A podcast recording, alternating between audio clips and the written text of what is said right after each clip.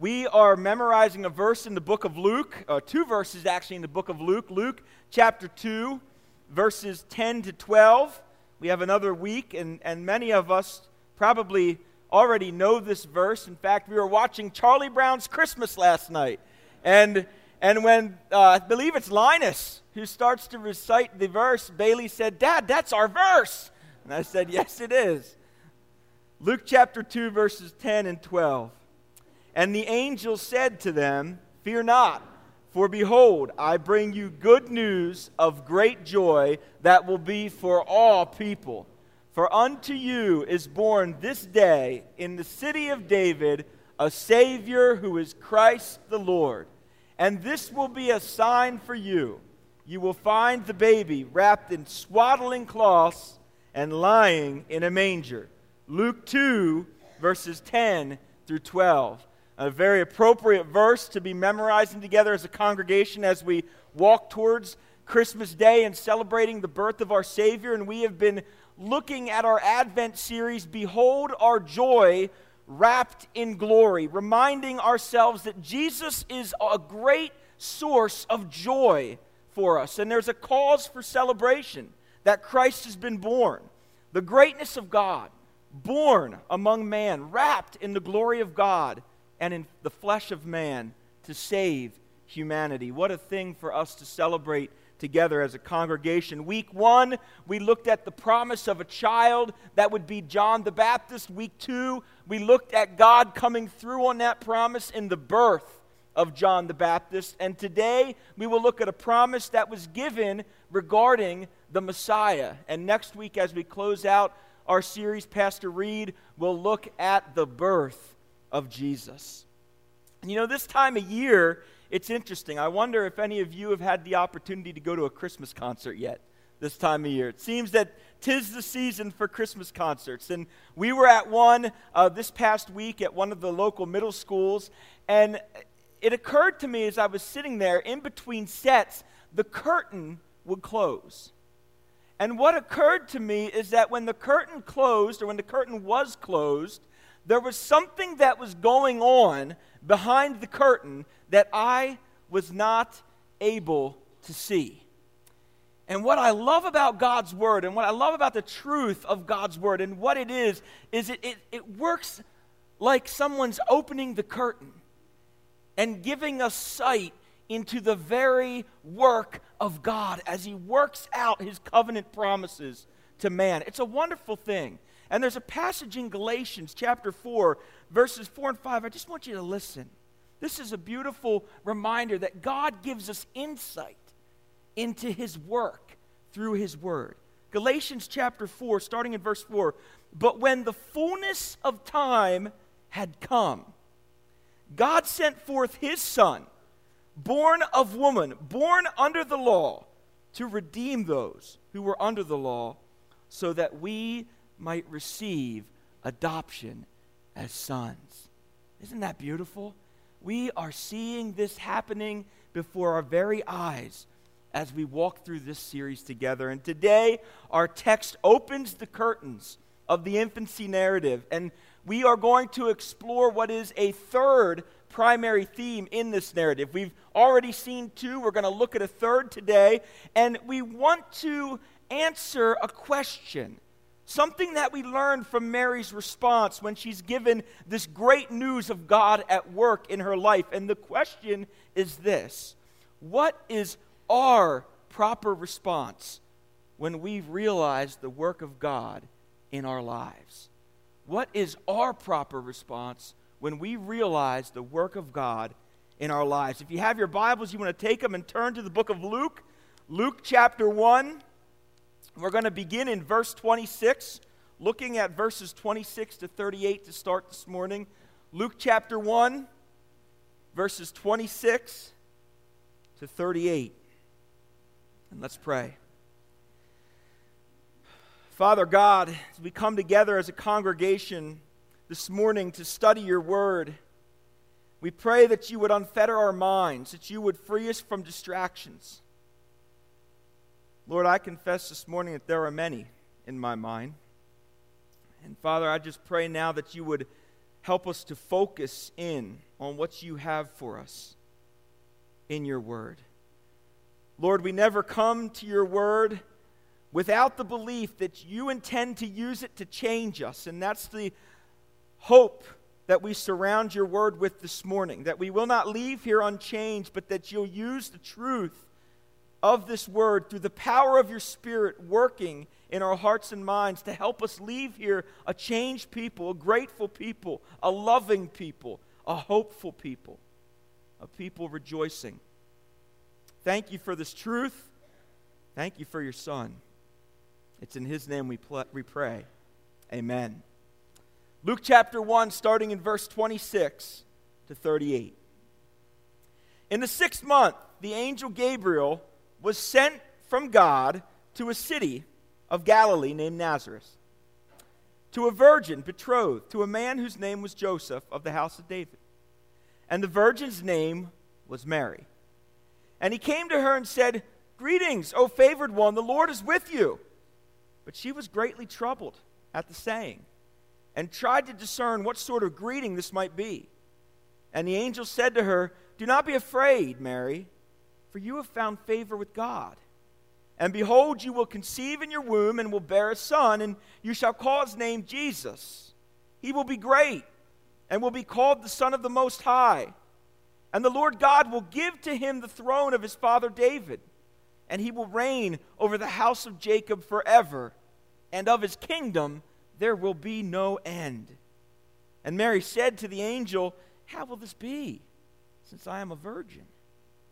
And the angel answered her, The Holy Spirit will come upon you, the power of the Most High will overshadow you, and therefore the child to be born will be called Holy, the Son of God.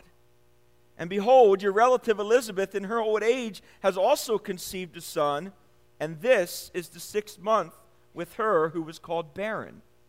For nothing will be impossible with God. And Mary said, Behold, I am the servant of the Lord. Let it be to me according to your word. And the angel departed from her. The context here is in the sixth month of Elizabeth's pregnancy with John the Baptist. The angel Gabriel has been busy in this season. He's already confronted Zechariah in the temple, and now he's moving on, is sent by God to a little town in Galilee called Nazareth. He's coming to a humble virgin, one who would have been considered a commoner among men and women, not a woman who was high and exalted in the eyes of the world, but one who even would have been considered lowly. Luke is going to repeat three times in this narrative the reality of Mary's virginity.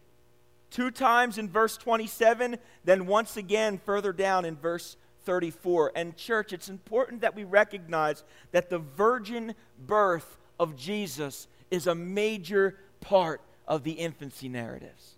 A major part. The vine dresser is seeking the perfect soil in which to plant his seed.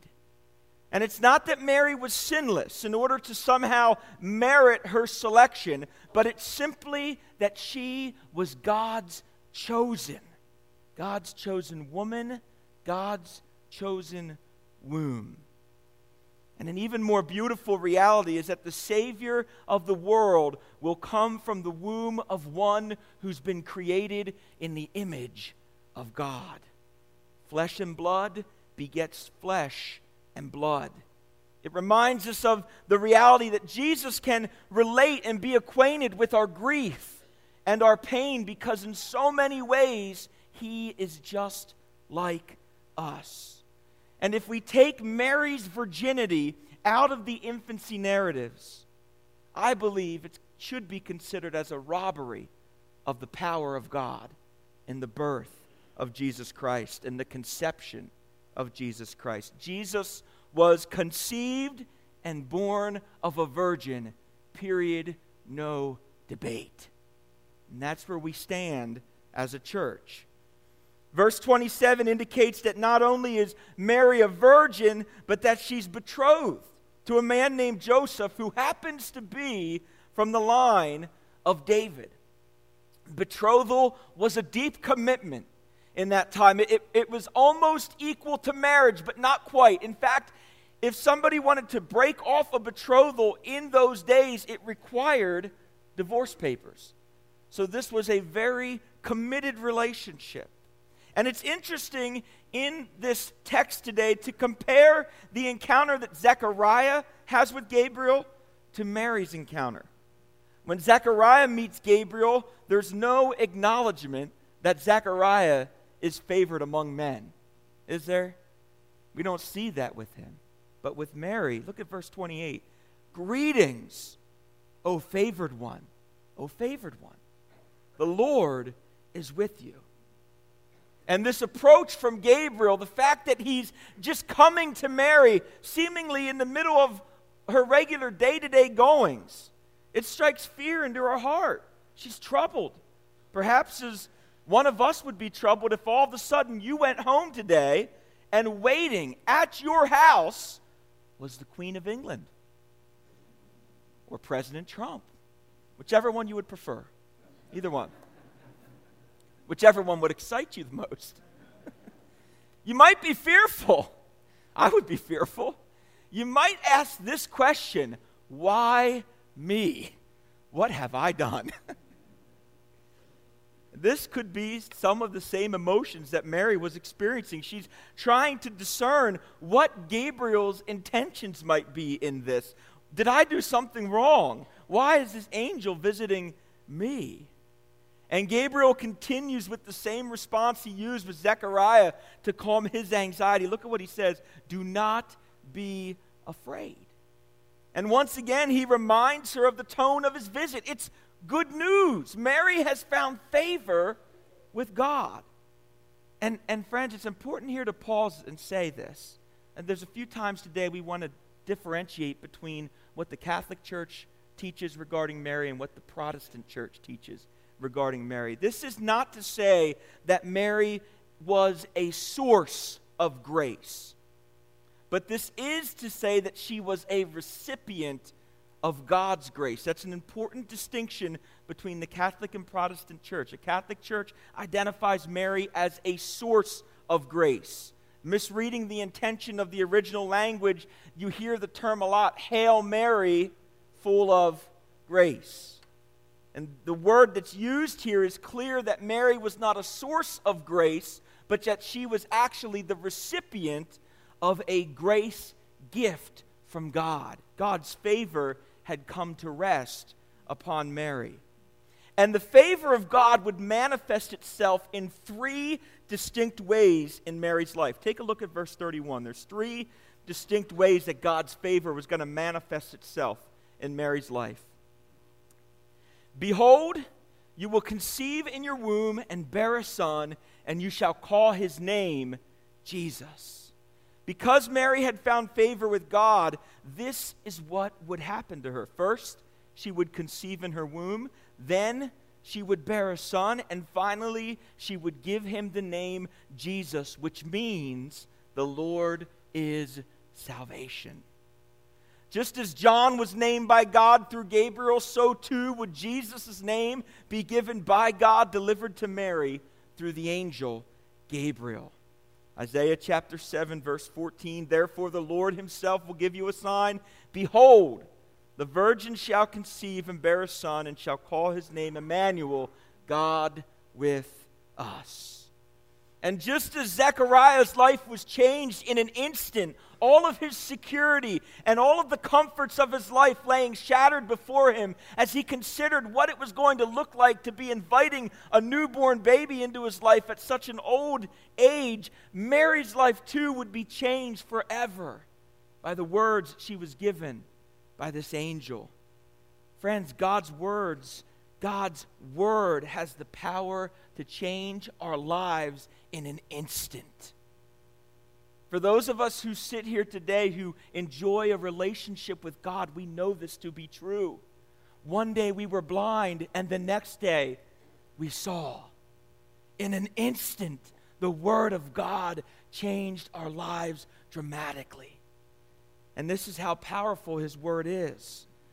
And so in verse 31, we find the answer to this question What will happen to Mary because she's found favor with God? And there were three things that were going to happen to her, three actions. And then in verses 32 and 33, we find the answer to another question Who will this child be? Who is this child that is going to be born unto Mary?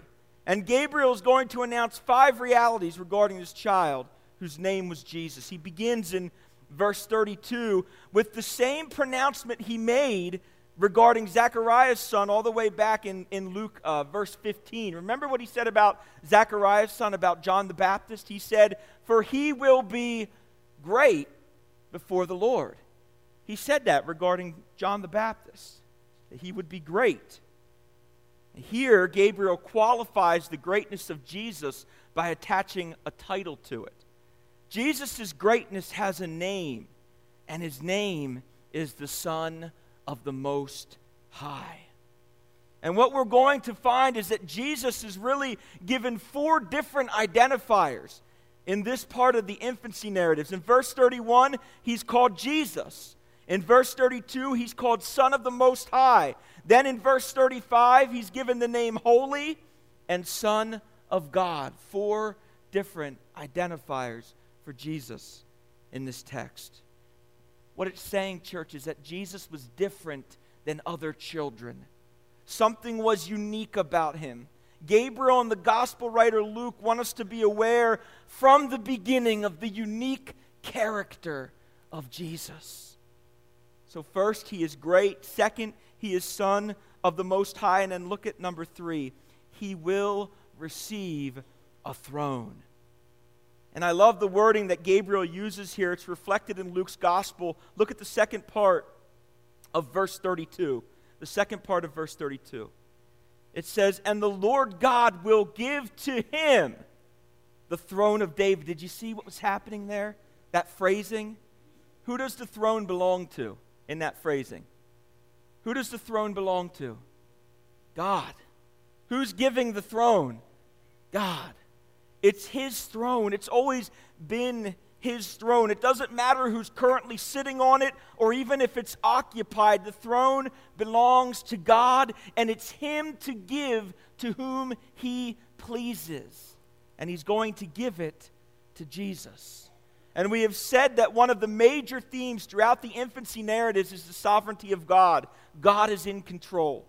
And now we see that reality here in full display. It's God's throne to give, he can give it to whom He wants. He's giving it to Jesus. He will be great.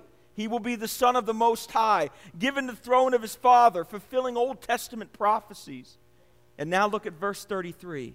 He will reign over the house of Jacob forever. Forever. His reign will be forever, and then finally, his kingdom will have no end five realities regarding who this child would be the throne of his father, the house of his father, the kingdom of his father, all belong to Jesus. Emmanuel, God with us, Son of the Most High Church, it all belongs to him. And this, in this reality, we see the second theme, which we covered last week. God is keeping his promises to his people. And it's interesting if you want to compare something neat, look at Mary's response compared to Zechariah's response. They're not very different. Take a look at verse 34. How will this be since I am a virgin? And remember in Luke chapter 1, verse 18, Zechariah responds to the angel, How shall I know this? Very similar responses. Zechariah and Elizabeth were old. Mary was a virgin. None of this made any sense to any of them. All of this was incredibly supernatural and miraculous in their minds. And this is where we begin, church, to wade into the third theme in the infancy narrative. And the third theme is this the Spirit is at work. God is in control, God is keeping his promises and all throughout Luke chapter 1 and 2, all throughout the infancy narratives as they're unpacked in Matthew, what we see is that the Spirit is at work. And the Spirit's work, friends, church, it's a reminder that God's ways are not like our ways. Yes? Isn't that amazing? When the Spirit works, we can see visibly and clearly that God does not operate in the way that we operate. It's very, very different. Old people conceive and have children, virgins conceive and have children. His ways are not like our ways, His ways are extraordinary. And as He works, He allows us to see His ways, and our response, friends, should be to stand in wonder. Stand in wonder. Gabriel is kind enough here to explain to Mary exactly what's going to happen to her. And isn't that a good thing? I mean, put yourself in Mary's shoes. If you're a virgin and you are told this, isn't it kind for the angel? Think about the implications of it to stay and to tell Mary exactly how this is going to happen. First, he says the Holy Spirit is going to come upon her. Then he says the power of the Most High is going to overshadow her. And finally, she's going to conceive and give birth to a son. And look at the end of verse 35. The child to be born will be called Holy, the Son of God. Then Gabriel moves to explain that Mary's cousin Elizabeth has also miraculously conceived a son. And in verse 37, he concludes with a remarkably powerful and revealing statement of truth. It's a reminder for us, church. It's a truth that we should cherish and take to heart. The Spirit is at work, His ways are not like our ways. In verse 37, for nothing will be impossible with God. Nothing. And, and isn't this testimony of that very truth? Isn't the conception of Elizabeth testimony of that? Isn't the conception of the Virgin Mary testimony of that very verse? Nothing shall be impossible with God. And I ask this question How would our lives look? How would my life look if we truly lived like we believed that verse. What impossible things is God calling you to? What are the impossibilities that the Lord wants to accomplish in your life? Church, living free of fear of what might happen or what could happen is a great way to see the impossibilities of what is happening by the power of God in our daily lives. Oftentimes, I don't know if this is true for you, church, but fear clouds my ability to see what God is doing.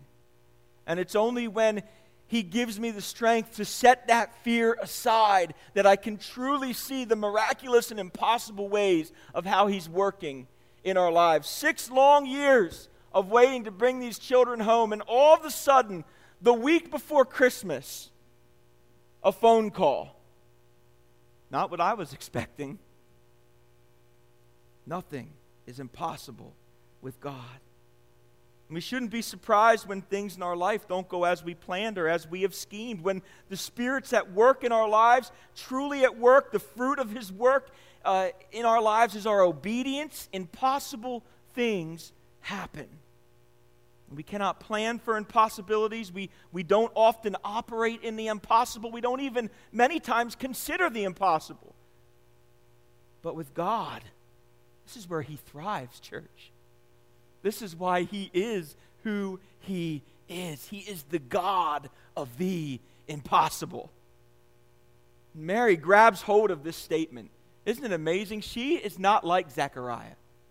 There is no doubting here she grabs hold of this statement. She is not wrestling with the doubt that plagued Zechariah. If this is what God has in store for her life, she knows that He is powerful enough to accomplish it. Her response is teaching us what our response should be as well. Take a look at verse 38. Mary said, Behold, I am the servant of the Lord. Let it be to me according to your word. And the angel departed from her. Let it be unto me according to your word. Imagine the impossibilities going through Mary's mind. the smallest of which may have been how am I going to explain this to my husband? Joseph, I was out today and an angel came to me and he told me that the Spirit was going to come upon me and the glory of the Lord was going to overshadow me and I'm going to conceive.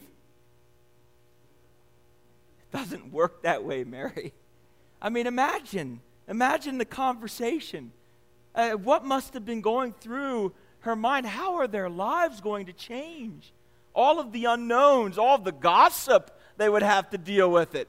Oh, Mary and Joseph were only betrothed. She's pregnant. Something's going on.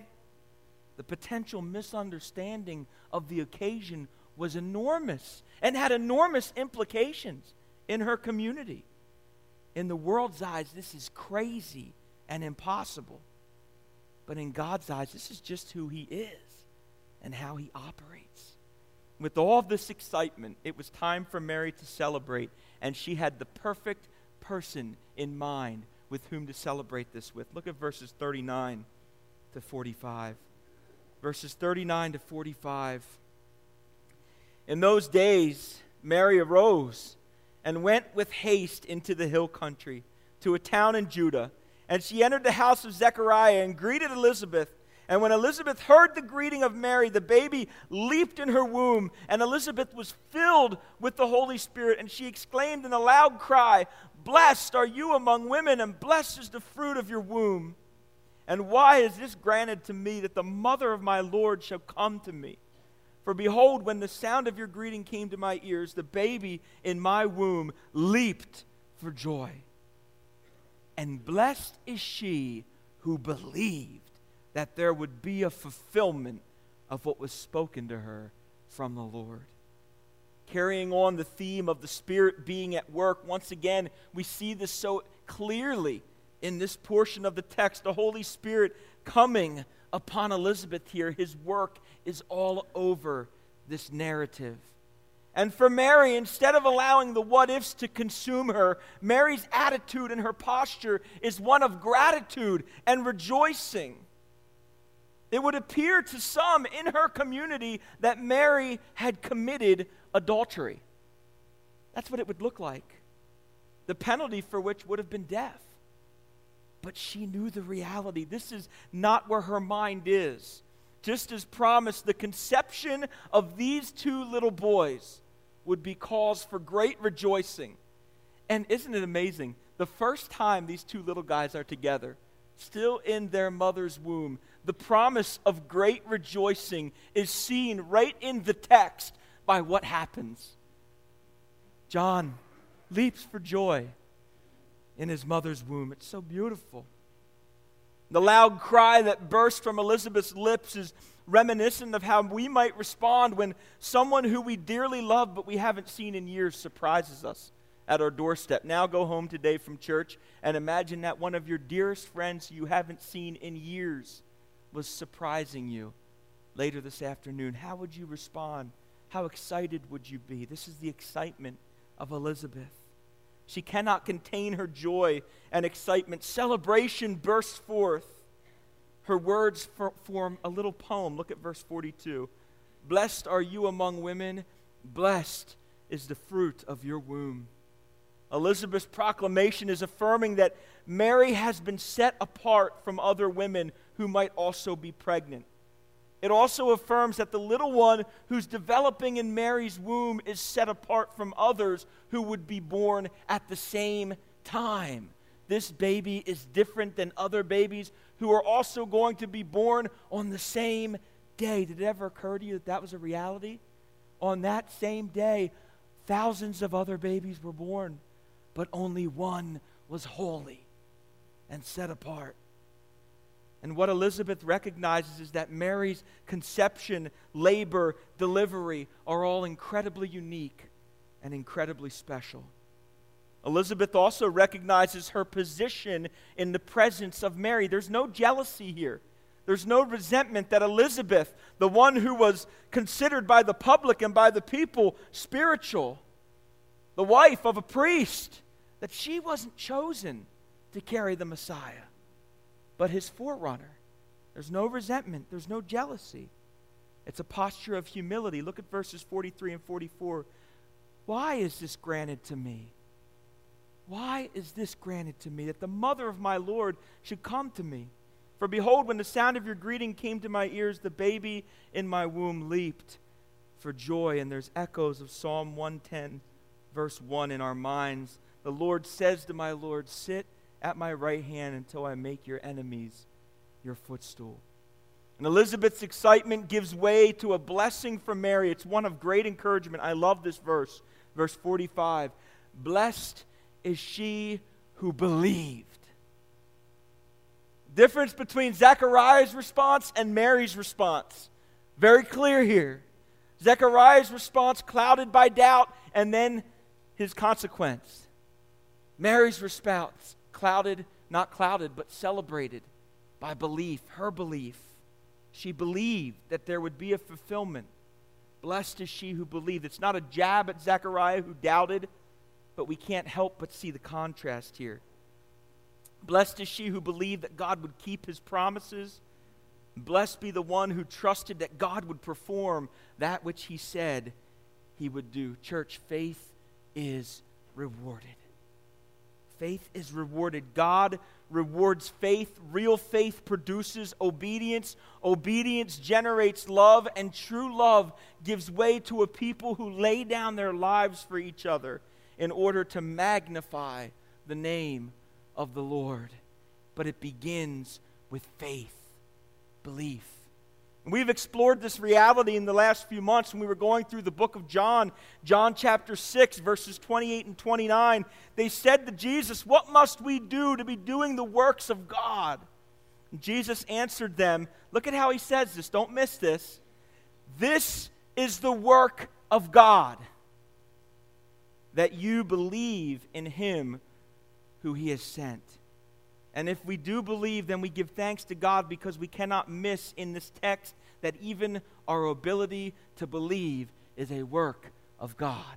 This is the work of God. And what follows in verses 46 to 56 of our text back in Luke 1 is evidence that Mary's belief was real. Her belief produces worship. And her desire is not to magnify herself for some choice that she made, but to magnify her Lord for the reality that He chose her as the vessel that would carry the Savior of the world. Mary's heart, her mind, her soul are set on the Lord, and she'll now burst forth in worship.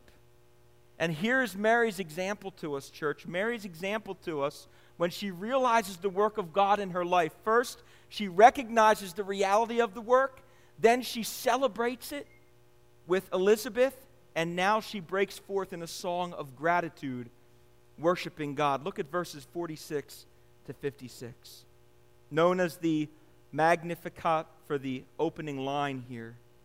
And Mary said, my soul magnifies the Lord, and my spirit rejoices in God my Savior, for he has looked on the humble estate of his servant. For behold, from now on all generations will call me blessed. For he who is mighty has done great things for me, and holy is his name. And his mercy is for those who fear him from generation to generation. He has shown strength with his arm. He has scattered the proud in the thoughts of their hearts. He has brought down the mighty from their thrones. He has exalted those of humble estates. He has filled the hungry with good things, and the rich he has sent away empty. He has helped his servant Israel in remembrance of his mercy, as he spoke to our fathers, to Abraham, and to his offspring forever. And Mary remained with her about three months and then returned to our home. It would have been a four day journey for Mary to go and see her cousin Elizabeth, four days. And as she traveled, there would have been much on her mind, and perhaps it was during her journey to see Elizabeth that she actually composed this song. And if you want to do a little bit of extra homework this week, if you go to 1 Samuel chapter 2 and you compare the two songs, there's beautiful comparisons. In fact, that reference is in your notes. You can circle it and go visit that this week sometime and see the comparison. But Hannah's response to God's work in her life more focuses on how God overcame her enemies, while Mary's song emphasizes God's tender mercies. And she begins her song by first elevating the Lord and then expressing the source of her joy. Look at verses 46 and 47. My soul magnifies the Lord, my spirit rejoices in God, my Savior. And we can see as we look through Mary's song, almost in every line, where the Old Testament, the ancient hymnal of the Israelites, is informing her words. Look at Psalm 101, 103, verse 1. Bless the Lord, O my soul, and all that is within me. Bless his holy name. And what I love about how Mary begins her song, apart from magnifying the Lord, is that she recognizes that she has a great need for a Savior. My God, my Savior. Mary is not without sin, friends. We, we said this earlier, but it's an important point of reference that identifies another difference between the Catholic Church's understanding of Mary and the Protestant Church's understanding of Mary. In the Catholic tradition, Mary is without sin. She's pure. She's blameless. But if that is the case, then why, in the second line of her song, does she acknowledge the need of a Savior? You see, there's something very beautiful going on here, church, and this is the beauty of the conception. The beauty is that the Lord found Mary in her humble estate, and that God would choose one who was humbled by the wages of sin to carry his perfect child who would be born free of sin so that he might save those who were held captive by sin. That's the beauty of what's happening here. Mary's not sinless. She's like the rest of her people. She was sick and in great need of a Savior. Her words in verse 48 indicate her surprise that Elizabeth, who was much older and well respected among women, would call her blessed. She was humble. It brought Mary's mind to the enormity of what was happening to her. From now on, all generations will call me blessed. And not because of what she had done, but look at verse 49. Why would they call her blessed? She qualifies it in verse 49. For he who is mighty has done great things for me. It wasn't the work of Mary that earned her the title of blessed, but it was what God had done in her and through her and was doing in and through her. Look at what she does in the last line there in verse 49. And his name, and holy is his name. And holy is his name. Remember what Gabriel said one of the names of Jesus would be in verse 35? holy, the Son of God. But Mary's talking about God here in this song. The Son and the Father share a name that is only worthy of God holy, holy, holy. And in some miraculous way, I don't even begin to ask me how to describe this, I can't. But in some miraculous way, the nature of the one who overshadowed Mary and caused her conception was in some inconceivable way also present in her womb. Jesus, fully God, fully man. It's amazing. And the mercy that has been displayed to Mary is also available for all who fear him. Those who, because of their belief in his power and might, stand in awe and wonder. And you remember Zechariah's song from last week. He talked about a horn of salvation, and somebody mentioned to me after the service, it reminded them of the Calvary coming. The Lord, He's providing salvation. It's a symbol of power. And Zechariah's horn of salvation in Mary's song gives way in verse 51 to the arm of strength.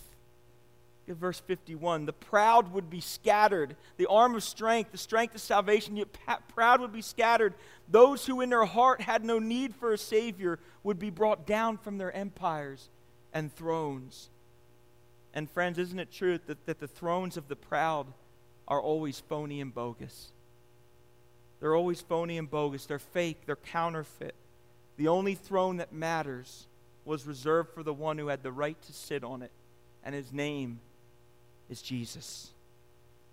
And so, in some ways, in verse 52, Mary gives us a glimpse of the ministry of John and then a glimpse of Jesus' earthly ministry in verse 53. Verse 52 through God's through John's ministry, sorry, through John the Baptist's ministry, God would bring down the mighty from their thrones and exalt those of humble estate. Remember we said John's ministry was a ministry of repentance and it was pointing people towards the reality of their sin, which would be their soon coming judgment.